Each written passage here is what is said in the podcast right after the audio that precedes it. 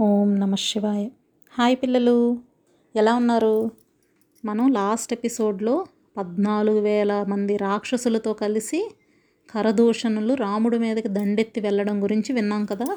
అసలు ఎలా ఉంటుంది ఆ సీను అంతా కూడా ఇప్పుడు తెలుసుకుందాం. ఓకేనా?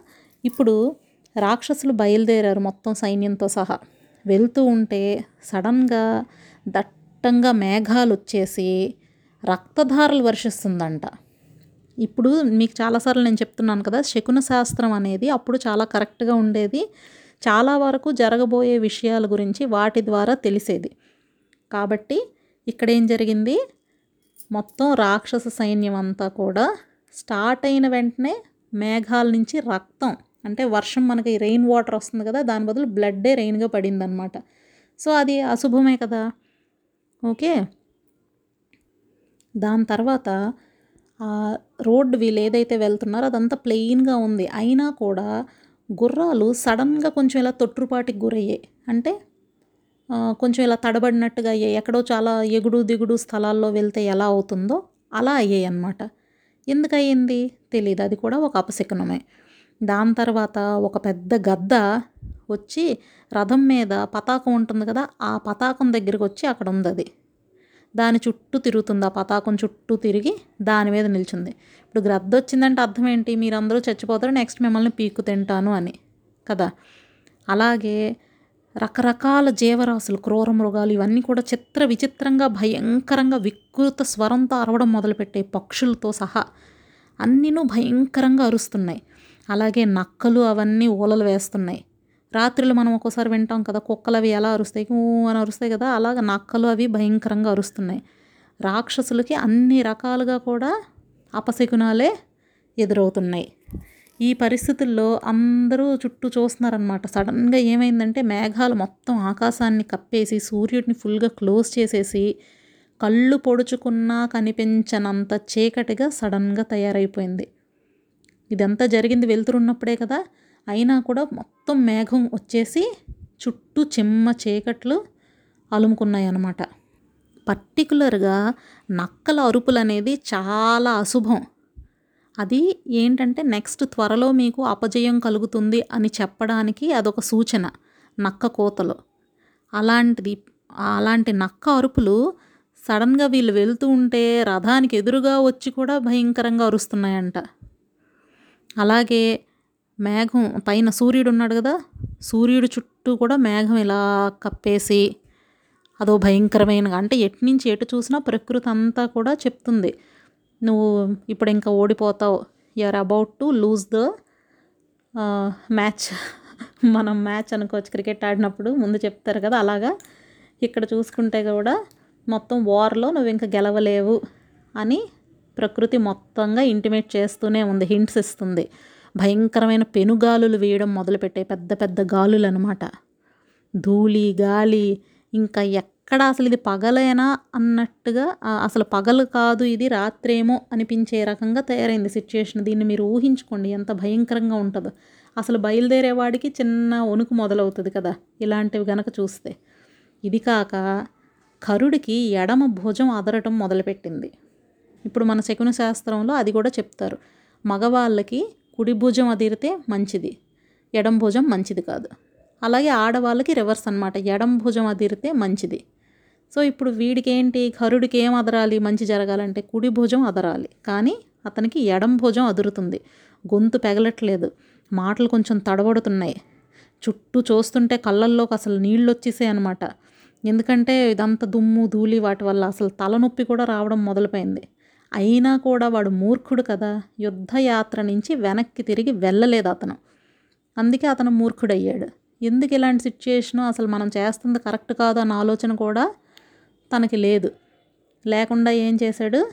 ఇలాగ ఇన్ని రకాలు జరుగుతున్నా కూడా నేను కరుడిని నేను అసలు నాకున్నంత బలం ఎవరికి ఉంది? ఎవరైనా నన్ను ఎదిరించి దండకారణ్యం ఎవరైనా ఉంటారా? వచ్చిందేమో ఇద్దరు మనుషులు. మేమేమో పద్నాలుగు వేల మంది. ఈ మాత్రానికి ఉత్పాతాలు ఇవన్నీ పట్టించుకుంటే ఏముంది?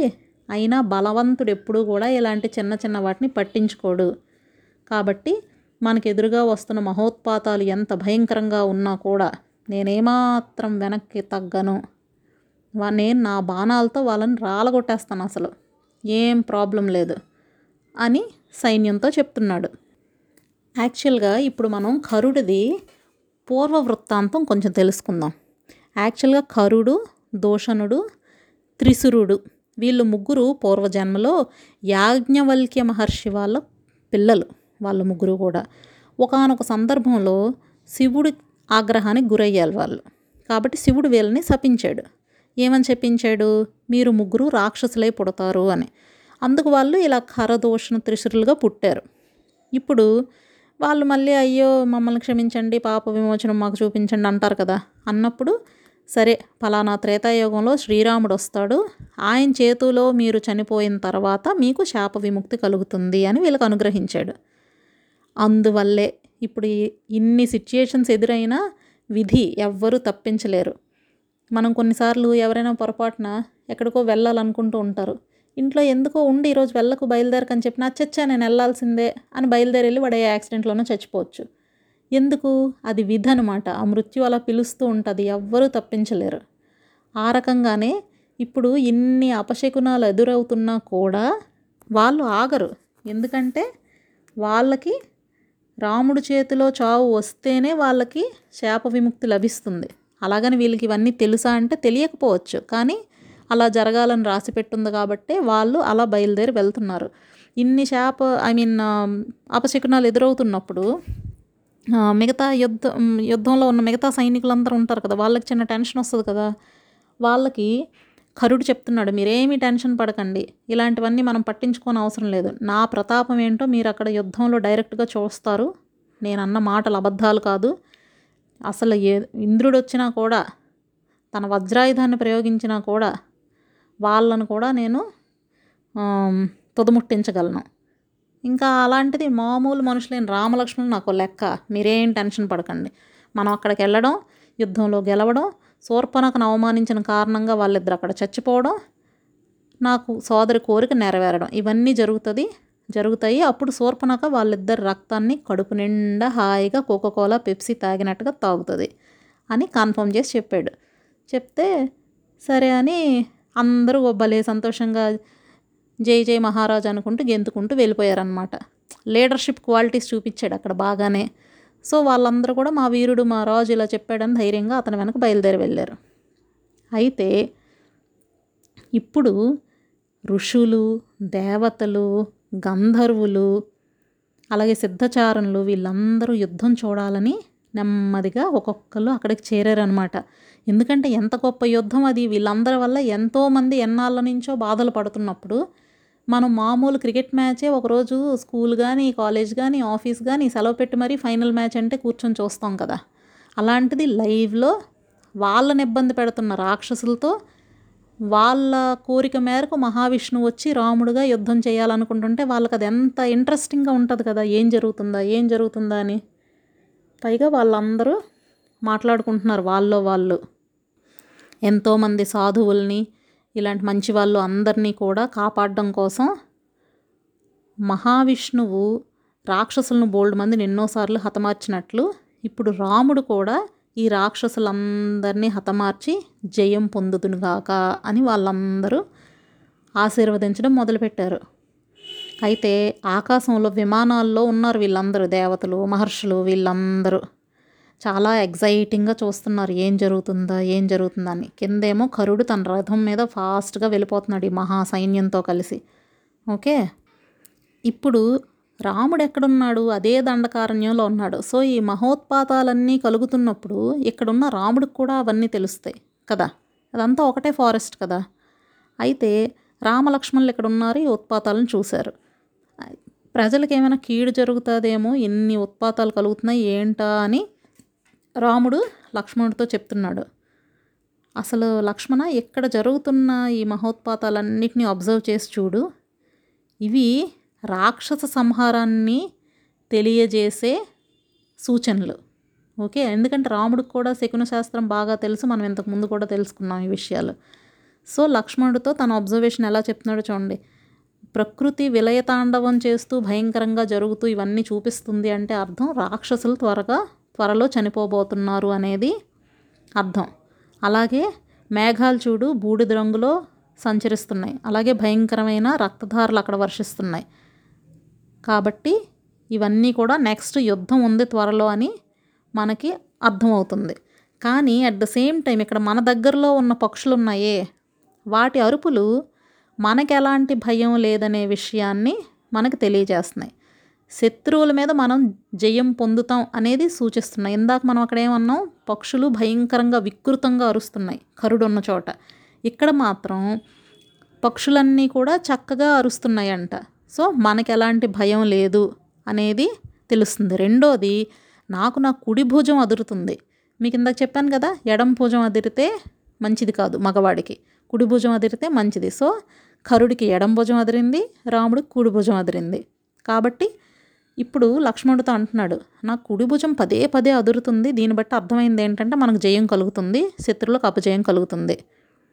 కాబట్టి నీ మొహం చూస్తుంటే చాలా ఉత్సాహంగా ఉంది వెలుగులు చిమ్ముతుంది నీ మొహం. సో దీన్ని బట్టి కూడా నాకు అర్థమవుతుంది ఏంటంటే మనకి ఖచ్చితంగా విజయమే కలుగుతుంది. ఇవన్నిటి బట్టి ఇప్పుడు మనకు అర్థం అవ్వాల్సింది ఏంటంటే రాక్షసులతో యుద్ధం అనేది కాసేపట్లో స్టార్ట్ అవబోతుంది. ఇప్పుడు నువ్వేం చేస్తావంటే నీ ధనుర్బాణాలన్నీ ధరించి నీ సే వదిన ఉంది కదా సీతాదేవిని తీసుకొని కొంచెం ఆ లోపల ఉన్న కొండ గుహ దగ్గరికి వెళ్ళు. ఆవిడని రక్షిస్తూ నువ్వు ఉండు అనంటే లక్ష్మణుడు మాత్రం అసలు ఫస్టే యుద్ధం చేయడానికి రెడీగా ఉంటాడు కదా. ఈయనేం చెప్తున్నాడు? వెళ్ళి వదినికి కాపలాగా ఉండు అంటున్నాడు. అయితే మొహం మారిపోద్ది కదా నేను వస్తాను అన్నట్టు ఉంటుంది లక్ష్మణుడి ఫేస్ అప్పుడు వెంటనే గ్రహించి రాముడు అన్నాడు నాయన నువ్వు నా మాట కాదనకూడదు. నా పాదాల మీద ఒట్టు పెట్టుకున్నట్టే నువ్వు సీతాదేవితోనే వెళ్ళాలి. నువ్వు చాలా సూర్యుడివి వీరుడివి మంచి బలవంతుడివి. నువ్వే ఈ రాక్షసులను అందరినీ కూడా తొదముట్టించగలవు. అందులో ఎలాంటి డౌటు లేదు. కానీ వీళ్ళందరినీ నేనే చంపాలని అనుకుంటున్నాను అని అన్నాడు. ఇప్పుడు ఎంత బాగా చెప్పాడు చూడండి తన తమ్ముడికి. అంటే నీకేం చేత కదా నేను ఉన్నానులే నువ్వు పెద్ద చేయక్కర్లేదు అనలేదు. నువ్వు వీళ్ళందరినీ చంపగలవు నీకు ఆ టాలెంట్ ఉంది కానీ నేను ఈ పని చేయాలనుకుంటున్నాను కాబట్టి నువ్వు ఉదిన్తో వెళ్ళు ప్రొటెక్ట్ చేయి ఉదిన్ని అని చెప్పిన వెంటనే ఇందులోంచి మీకు పర్సనాలిటీ డెవలప్మెంట్ క్లాసెస్ ఏమున్నాయి చెప్పండి మీరు? మనం వేరేగా ఎందుకు నేర్చుకోవాలి? ఎవరితోనైనా నువ్వు చేయలేవు చేత కాదు అనట్లేదు. నిజానికి లక్ష్మణుడు కూడా అంత గొప్ప వీరుడే. కానీ ఇప్పుడు రాముడు యుద్ధం చేయాలనుకుంటుంటే ఆ చెప్పేదాన్ని ఎంత అందంగా చెప్పాడో మీరు అబ్జర్వ్ చేసి అది మీరు మీ లైఫ్లో వాడుకోవాలి ఫ్యూచర్లో. అదే ఈ రామాయణం చెప్పడంలో ఉన్న ఉద్దేశం. సో రాముడు అలా చెప్పగానే లక్ష్మణుడు వెంటనే తన ధనుర్బాలన్నీ తీసుకొని వదినతో కలిసి ఎవ్వరు కొంచెం చేరలేని ఒక గుహ అందరికీ కనిపించే ప్లేస్లో ఉండకూడదు కదా. ఎవ్వరికీ కనిపించకుండా పద్నాలుగు వేల మంది అంటే ఏమైనా తక్కువ? మీరు గుర్తుందా ఇందాక నేను ముందు ఎపిసోడ్లో చెప్పాను? ట్వంటీ ఎయిట్ థియేటర్స్ ఎగ్జాంపుల్ గుర్తుందా? అంతమంది జనం దగ్గర ఎక్కడ తీసుకెళ్ళి దాస్తాడు? అందుకని కొంచెం చెట్లు పొట్లు అన్నీ ఎక్కువగా ఉండి అటువైపు జనం ఎవ్వరూ రాగలిగే అవకాశం లేని చోటు చూసుకొని ఆ లోపలికి ఒక గుహ ఉంటే అక్కడికి తీసుకొని వెళ్ళిపోయాడు. ఇప్పుడు ఏంటి రాముడికి? సీతాదేవి అక్కడే ఉంటే ఎప్పుడూ అదొక టెన్షన్ లాగా ఉంటుంది కదా. అంటే ఇటువైపు యుద్ధము చేయాలి అటు ఆవిడని ప్రొటెక్ట్ చేయాలి. ఒకసారి సీత సేఫ్ ప్లేస్లోనే ఉంది ఇంకా పర్వాలేదు అని డెసిషన్కి వచ్చేసాక హ్యాపీగా ధైర్యంగా రాముడు యుద్ధం చేయొచ్చు. రాముడు తెగింపుని మీరు ఆలోచించండి. ఇద్దరు ఇద్దరు వర్సెస్ అవతల ఎంతమంది ఉన్నారో వీళ్ళకి తెలీదు. ఆ స్టేజ్లో కూడా పర్వాలేదు నువ్వు వెళ్ళి ఆమెను కాపలాకాయి నేను ఇక్కడ చూసుకుంటానని ఒక్కడే ఉన్న ఇద్దరిలో మళ్ళీ ఒకరిని పంపించేసి ఒక్కడే నిల్చున్నాడు. అది తనకున్న కాన్ఫిడెన్స్. సో వెంటనే తను గబగబా తన కవచాన్ని ధరించాడు. ధరించి వింటిని అన్నిటినీ రెడీ చేసుకున్నాడు బాణాలని వెనక కట్టుకున్నాడు. ధనుష్టంకారం చేసుకొని స్థిరంగా అక్కడ నిల్చున్నాడు. ఓకే ఈలోగా పైన దేవతలు గంధర్వులు సిద్ధులు చారణులు మొత్తం చాలామంది మహాత్ములు అందరూ ఆ చుట్టుపక్కల చేరిపోయారు కదా. ఇది కాక ఋషులు భృగు మహర్షి లాంటి ఋషులు కూడా అక్కడికి వచ్చి చూస్తున్నారంట. వాళ్ళలో వాళ్ళు మాట్లాడుకుంటున్నారు. అసలు వీళ్ళేమో ఎలాంటి పనులకైనా ఎలాంటి నీచమైన పనులైనా చేసేసే రాక్షసులు వీళ్ళు. ఘోరమైన పనులు చేస్తుంటారు. వాళ్ళు అందులోని పద్నాలుగు వేల మంది ఉన్నారు. రాముడేమో ధర్మం తప్పకుండా ఉండే మనిషి. ఇతను చూస్తే ఒక్కడున్నాడు. అసలు యుద్ధం ఎలా జరుగుతుంది? ఫోర్టీన్ థౌజండ్ వర్సెస్ వన్ అంటే అసలు ఎలా జరుగుతుంది? ఏంటని వాళ్ళలో వాళ్ళు చాలా టెన్షన్గా ఉన్నారనమాట ఓకే? రాముడు మాత్రం చాలా స్ట్రాంగ్గా అక్కడ నిల్చొని అలాగే ధైర్యంగా ఉన్నాడు. ఎవరు వచ్చినా పర్వాలేదు అన్నట్టు అన్నట్టుగా. ఓకే? ఈలోగా అట్నుంచి రాక్షస సైనికులు సింహనాదాలు చేసుకొని వస్తున్నారు. అసలు అరుపులకే గుండాగిపోద్ది అంత గట్టిగా అరుచుకుంటూ వస్తున్నారు. శత్రువు నేను చంపుతాను నేను చంపుతాను అని అనుకుంటూ దూక్కుంటూ వచ్చేస్తున్నారు. ఒకవైపు ధనుష్టంకారం చేస్తున్నారు. ధనుష్టంకారం అని తెలుసు కదా ఇలా ధనస్సుని ఇలా లాగిపెట్టి వదిలితే ఒక సౌండ్ వస్తుంది. అదే భయంకరంగా ఉంటుంది. అసలు వాళ్ళు ఒళ్ళు మరిచిపోయి పిచ్చి పిచ్చిగా ఎగురుకుంటూ పెద్దగా కేకలేసుకుంటూ దుందుబుగులు దుందుబులు అంటారు కదా అంటే డ్రమ్స్ మీద ఢమ్ ఢమ్ ఢమ్ అని మో మోగించుకుంటూ దీంతో వస్తున్నారు. ఓకే అసలు ఆ అడవిలో ఉండే పెద్ద పులులు అలాంటివన్నీ కూడా భయంకరమైన శబ్దాలకు భయపడిపోయి ఎవ్వరు చూడకుండా ఉండే సైలెంట్ ప్లేస్లు ఎక్కడ ఉన్నాయని వెతుక్కుంటూ వెళ్ళిపోతున్నాయంట. అంత భయంకరంగా ఉంది ఆ సిచ్యుయేషన్. అయితే అలాంటి పరిస్థితుల్లో వాళ్ళు అసలు ఒక సముద్రం లాగా వస్తుంది ఆ సేన. వాళ్ళందరూ వేగంగా రాముడి దగ్గరలోకి వచ్చారు. రాముడు మొత్తం ఒకసారి అలా చూశాడు చుట్టూ. ఇంతమంది ఉన్నారు ఎదురుగా. ఏమాత్రం ఏమీ టెన్షన్ లేకుండా అలాగే బాగా అటెంటివ్గా అక్కడ నిల్చొని ఉన్నాడు. ఓకే అసలు రాముడు ఎంత కోపంగా అసలు ఒక ప్రళయకాల రుద్రుడు అంటారు కదా అలా నిల్చుని శత్రువులందరినీ చూస్తున్నాడు. ఇంతవరకు మనం రాముని రాముణ్ణి చూసింది వేరు. ఇప్పుడున్న రాముడు వేరు. అంత అసలు ఇంతమందిని చంపాలి కదా. ఆ దీంతో ఉన్న రాముణ్ణి చూసి వనదేవతలందరూ భయపడి పరుగులు తీసి పారిపోయారంట. అంటే ఇప్పుడు మన ఇంట్లో అయినా సరే మన తండ్రి మనతో సరదాగా ఆడుకునే తండ్రి అయినా ఎప్పుడైనా ఎవరో బయట వాళ్ళు వచ్చారు ఏదో అనాలనుకున్నారు మన తండ్రి కోపంగా ఉంటే మన మీద కోపం కాదు. అయినా మనకు చూస్తే భయం వేస్తుంది కదా. ఇప్పుడు వనదేవతల పరిస్థితి అలా ఉంది. ఎప్పుడూ ప్రశాంతంగా సౌమ్యంగా ఉండే రాముడినే వాళ్ళు ఇన్నాళ్ళు చూశారు. ఈ సిచ్యుయేషన్లో చూసి వాళ్ళు భయపడి పారిపోయారు. అసలు ఫ్రంట్కి అలా స్ట్రాంగ్గా నిల్చొని ఉన్నాడు కదా. వనదేవతలే కాకుండా చిన్న చిన్న ప్రాణులు ఏవైతే ఆ చుట్టుపక్కల ఉన్నాయో అవి కూడా పరిగెత్తడం మొదలుపెట్టాయి అన్నమాట. అప్పుడు ఆశ్రమం దగ్గరలోకి కరుడు చేరాడు. చేరి అక్కడ నిల్చున్న రాముణ్ణి చూశాడు. చూసిన వెంటనే తను కూడా ధనుష్టంకారం చేశాడు. చేసి రథాన్ని రాముడికి ఎదురుగా తీసుకెళ్ళని సారథికి ఆర్డర్ చేశాడు.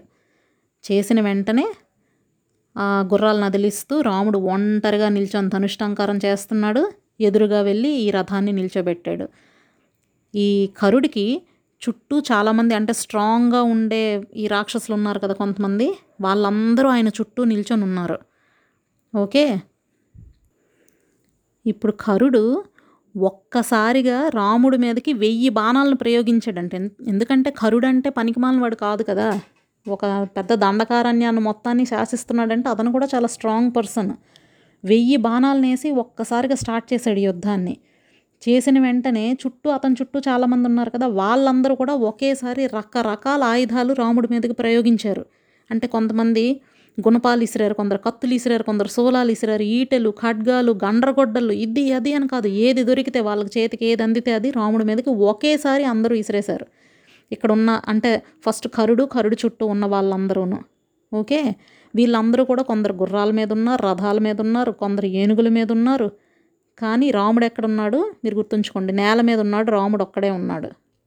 ఓకే? వీళ్ళందరూ ఒక్కసారిగా బాణాలు వేసేశారు రాముడికి. మీరు ఇందులో ఒక విషయాన్ని అబ్జర్వ్ చేయాలి. రాముడు యుద్ధం చేశాడో గెలిచాడా లేదా ఇవన్నీ పక్కన పెడితే రాముడు దేవుడు కాబట్టి తనకి ఏ ఆయుధాలు ఏమీ చెయ్యవు. అలా మాత్రం అనుకోకండి. నేను రామాయణం మొదలుపెట్టినప్పటి నుంచి మీకు ఫస్ట్ నుంచి చెప్తున్నాను. రాముడు ఒక సాధారణ మనుష్యుడు ఎలా ఉంటాడో అలాగే ఉన్నాడు. ఇవన్నీ తనకు వేస్తే తగలకుండా తను చాలా రకాల బాణాలు రాముడు కూడా తిరిగి చాలా ప్రయోగించాడు. అన్నిటినీ పిప్పి పిప్పి అయిపోయాయి అనమాట అవన్నీ కూడా తుక్కు తుక్కు కింద ఛిద్రం అయిపోయాయి ఆయుధాలన్నీ. కానీ అందులో కొన్ని వచ్చి రాముడి శరీరాన్ని కూడా బాగా గాయపరిచాయి. కానీ తను ఏమాత్రం వ్యధ చెందలేదు. కొంచెం కూడా బాధపడలేదు. ఎందుకంటే యుద్ధానికి వెళ్ళినప్పుడు ముందుగానే వాళ్ళు ప్రిపేర్డ్గా ఉంటారు ఈ దెబ్బలన్నీ తినడానికి. చిన్న మనం ఇంట్లో చిన్న కత్తిల కట్ అయితే అమ్మ నాకు ఇలా అయిపోయింది అలా అయిపోయింది నాలుగైదు రోజుల వరకు మనం అదే దాన్నే చూసుకుంటూ ఉంటాం మన వేలునే కదా. కానీ యుద్ధానికి వెళ్ళే వాళ్ళు అలా ఉండరు. దెబ్బలు తగులుతాయని ప్రిపేర్ అయ్యే వెళ్తారు. అవి ఓర్చుకునే శక్తి కూడా ముందు నుంచి వాళ్ళు ట్రైన్ అప్ అయ్యే ఉంటారు. సో రాముడికి కూడా తన శరీరానికి విష్ణువు కాబట్టి ఏం అవ్వలేదు అనుకోకండి. చాలా దెబ్బలు తగిలాయి. ఎంతమంది కొడుతున్నప్పుడు ఆయుధాలు వేస్తున్నప్పుడు రాముడు తిరిగి ఎన్ని బాణాలు కొట్టినా కూడా కొన్నైనా తనకు తగులుతాయి అనేది మీరు మర్చిపోకూడదు. రాముడికి ఒళ్ళంతా కూడా రక్తమయం అయిపోయింది రక్తసిక్తంగా తయారైంది. బాడీ అంతా కూడా రక్తం కారుతుంది. అసలు ఆ టైంలో వాల్మీకి ఎలా ఎక్స్ప్లెయిన్ చేశారంటే సూర్యుడు సన్సెట్ టైంలో ఎలా ఉంటాడో ఎర్రగా ఉంటూ చుట్టూ రెడ్డిష్గా ఎలా ఉంటుందో రాముడు ఆ టైంలో అలా ఉన్నాడంట. అంతగా గాయపడ్డాడు ఆయన. ఒంటరిగా ఉన్న రాముడు ఎదురుగా పద్నాలుగు వేల మంది రాక్షసులు చుట్టుముట్టుంటే దేవతలు గంధర్వులు అందరూ చాలా బాధపడ్డారంట. ఏమిటి కష్టం? ఏమిటి ఇలాగా జరిగిందని. కానీ రాముడు మాత్రం చాలా కోపంగా దూకుడుగా యుద్ధం చేస్తున్నాడు. ధనస్సును పట్టుకొని ఇలా సెమీ సర్కిల్ షేప్లో తిరగడం మొదలుపెట్టాడు. ఎందుకంటే ఎంతమంది మీద బాణాలు కొట్టాలంటే ఒక్క బాణం వేస్తే సరిపోదు కదా. కాబట్టి సెమీ సర్కిల్ షేప్లో ఇలా ఉండి మొత్తం అందరు వందల వేల కొలది బాణాలని మొత్తం రాక్షసులందరి మీద వేయడం మొదలుపెట్టాడు. చాలా ఫాస్ట్గా వేసేస్తున్నాడు. మొత్తం ఈ చివరి నుంచి ఆ చివరికి ఆ చివరి నుంచి ఈ చివరికి. అసలు ఎవరు ఆపలేకపోతున్నారంట ఆ బాణాల పరంపరని. అంత ఫాస్ట్గా కొడుతున్నాడు బాణాలని. అయితే ఎవరెవరికైతే ఆ బాణాలు తగ్గుతున్నాయో వాళ్ళందరూ చచ్చిపోతున్నారు అక్కడికక్కడ ఆన్ ద స్పాట్ మనం ఇంతకుముందు పద్నాలుగు మందితో యుద్ధం చేసినప్పుడు చూసాం కదా. పద్నాలుగు మంది బాడీల్లోంచి బాణం వెళ్ళిపోయి కిందకి వెళ్ళి గుచ్చుకుంది భూమిలోకి. సో అంతే ఫాస్ట్గా ఎంతమంది మీద కూడా అలాగే వేస్తున్నాడు. ఒకవైపు వాళ్ళ బాడీస్ కూడా అలాగే మొత్తం బాణాలు గుచ్చుకొని ఆన్ ద స్పాట్ చచ్చిపోతున్నారు చాలామంది. ఇంకా చాలామంది అసలు తిరిగి ఫైట్ చేస్తున్నారు. రాముడేసిన బాణాలకి వాళ్ళవి కొన్ని హండ్రెడ్స్ ఆఫ్ ధనస్సులు వాళ్ళ ధ్వజ పతాకాలు ఉన్నాయి కదా అవి వాళ్ళ కవచాలు చాలామంది తలలు కొన్ని ఆభరణాలు కొంతమందికి చేతులు కొంతమంది కాళ్ళు అన్నీ ముక్కలు ముక్కలై పడిపోతున్నాయంట రాముడు కొడుతున్న దెబ్బలకి. కొంతమంది గుర్రాల మీద ఉన్న వాళ్ళని రథాల మీద ఉన్న వాళ్ళని ఇంకా వీళ్ళు వాళ్ళని లేదు నడుచుకుంటూ వచ్చే సైనికులు కొంతమంది ఉంటారు కదా కాల్బలం అంటారు. వాళ్ళందరినీ కూడా వరస పెట్టి చంపుకుంటూ వెళ్ళిపోతున్నాడు రాముడు. వాళ్ళు రకరకాల బాణాలు రకరకాల ఆయుధాలు ప్రయోగిస్తున్నా ఆ మధ్యలోనే వాటిని అన్నిటినీ ఛేదించి ఎవరైతే బాణం వేస్తున్నారో వాళ్ళని మళ్ళీ చంపేస్తున్నాడు. అలా చంపుకుంటూ చంపుకుంటూ వెళ్తున్నాడు. వాళ్ళు భయంకరంగా అరుస్తున్నారనమాట నొప్పి బాధ కదా. అలా అరుస్తున్నారు అరుస్తూనే ఉన్నారు కానీ ఈయన ఆపట్లేదు. చాలామంది తలలు తెగిపోయి రకరకాల కొందరు బాడీ ఒక దగ్గర ఉంది తల ఒక దగ్గర ఉంది భీభత్సంగా ఉంది అక్కడ. అక్కడ చావగా ఇంకా మిగిలిన వాళ్ళు కొంతమంది ఉన్నారు కదా వాళ్ళు కరుణ్ అసలు మొహాలు ఇలా అయిపోయి కరుణ్ దగ్గరికి పరిగెత్తుకుంటూ వెళ్ళారంట. బాబోయ్ మా వల్ల కావట్లేదు శరణ్ శరణ్ ఆపండి ఆపండి అన్నట్టుగా కరుడి దగ్గరికి పరిగెట్టారంట. అప్పుడు దూషణుడు వాళ్ళందరినీ మళ్ళీ కూడగట్టి ఓదార్చాడంట. ఏమీ పర్లేదు టెన్షన్ పడకండి టెన్షన్ పడకండి అంటూ ఆయన అసలు శ్రీరాముడి మీదకి పరిగెత్తాడు. ఆయన ఎలాగైతే వెళ్తున్నాడో ఇప్పుడు రాజు అనేవాడు అలా ఉంటే వెనక వెళ్ళే వాళ్ళు కొంచెం మళ్ళీ సమరోత్సాహం కలుగుతుంది కదా మనం వెళ్దాం పర్వాలేదు మన రాజుగారే ఇలా వెళ్తున్నారని. సో దోషండి ఎప్పుడైతే రాముడి మీదకి పరిగెడుతున్నాడో వెనకున్న రాక్షసులు కూడా మళ్ళీ కొంచెం ధైర్యం తెచ్చుకొని మళ్ళీ సాహసంతో అక్కడ ఉన్న మద్ది చెట్లు తాటి చెట్లు పెద్ద పెద్ద బండలు ఆయుధాలు ఇంకా ఏది దొరుకుతుంది? ఉన్న ఆయుధాలన్నీ ఆల్మోస్ట్ ఫినిష్ చేస్తాడు కదా. సో ఆ చుట్టుపక్కల ఏం దొరికే వాటిని తీసుకొని మళ్ళీ రాముడి మీద వేయడానికి వెళ్తున్నారు. అయితే రాముడు మాత్రం నాన్ స్టాప్గా అలాగ అదే బాణాన్ని నేను ఇందాక చెప్పాను చూడండి సెమీ సర్కిల్గా తిరుగుతూ అన్ని వైపుల నుంచి వేస్తూనే ఉన్నాడు బాణాలని ఆపకుండా. ఈలోగా మొత్తం అందరూ కూడా ఆయన్ని చుట్టుముట్టేశారు రాముడికి. చుట్టూ చేరిపోయారు రాక్షసులు. ఒక్కసారి ప భయంకరమైన అరుపు ఒకటి అరిచాడు రాముడు. అరిచి గంధర్వాస్త్రాన్ని వాళ్ళ మీద ప్రయోగించాడు. ఓకే?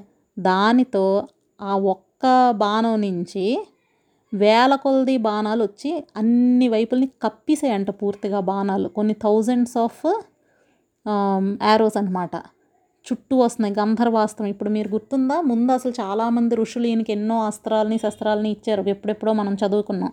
ఎప్పటి నుంచో చెప్పుకుంటున్నాం కదా. ఎక్కడో విశ్వామిత్ర మహర్షి వీళ్ళు చిన్నప్పుడు మొదలు పెడితే మొన్న మొన్నటి వరకు అందరూ ఇస్తూనే ఉన్నారు. సో దాన్ని తీసాడు. ఎంతవరకు యుద్ధం చేశాడు. ఇప్పుడు ఆ గంధర్వాస్త్రం ఎప్పుడైతే వేశాడో మొత్తం థౌజండ్స్ ఆఫ్ బాణాలు అనమాట ఈయన ఒకటేస్తే చాలు మొత్తం అయిపోయింది. అసలు ఈయన ఎప్పుడు బాణం తీస్తున్నాడో వెనక నుంచి ఇలా బాణం తీయడం ఏంటి ధనస్సుకు పెట్టడం ఏంటి అది ఎప్పుడు సంధించాడు ఎప్పుడు ప్రయోగించాడు అనేది కూడా వాళ్ళకి తెలియట్లేదంట. అది ఏం చేస్తున్నాడు అర్థం అవ్వట్లేదు కానీ వీళ్ళకి గుండెల్లో గుచ్చుకున్నాక వీళ్ళకి అర్థమవుతుంది ఓహో ఈ బాణం ఒకటి నాకు వచ్చి తగిలిందా అని. అంత ఫాస్ట్గా చేశాడు యుద్ధం. ఓకే? ఇంకా యుద్ధం పూర్తవలేదు. మీరు జస్ట్ స్టే ట్యూన్ మనం మళ్ళీ యుద్ధాన్ని ఇదే ఎమోషన్తో కంటిన్యూ చేసుకుందాం. ఎపిసోడ్ చాలా పెద్దదవుతుంది కాబట్టి నేను ఇక్కడ కట్ చేస్తున్నాను. ఓకేనా బాయ్ పిల్లలు.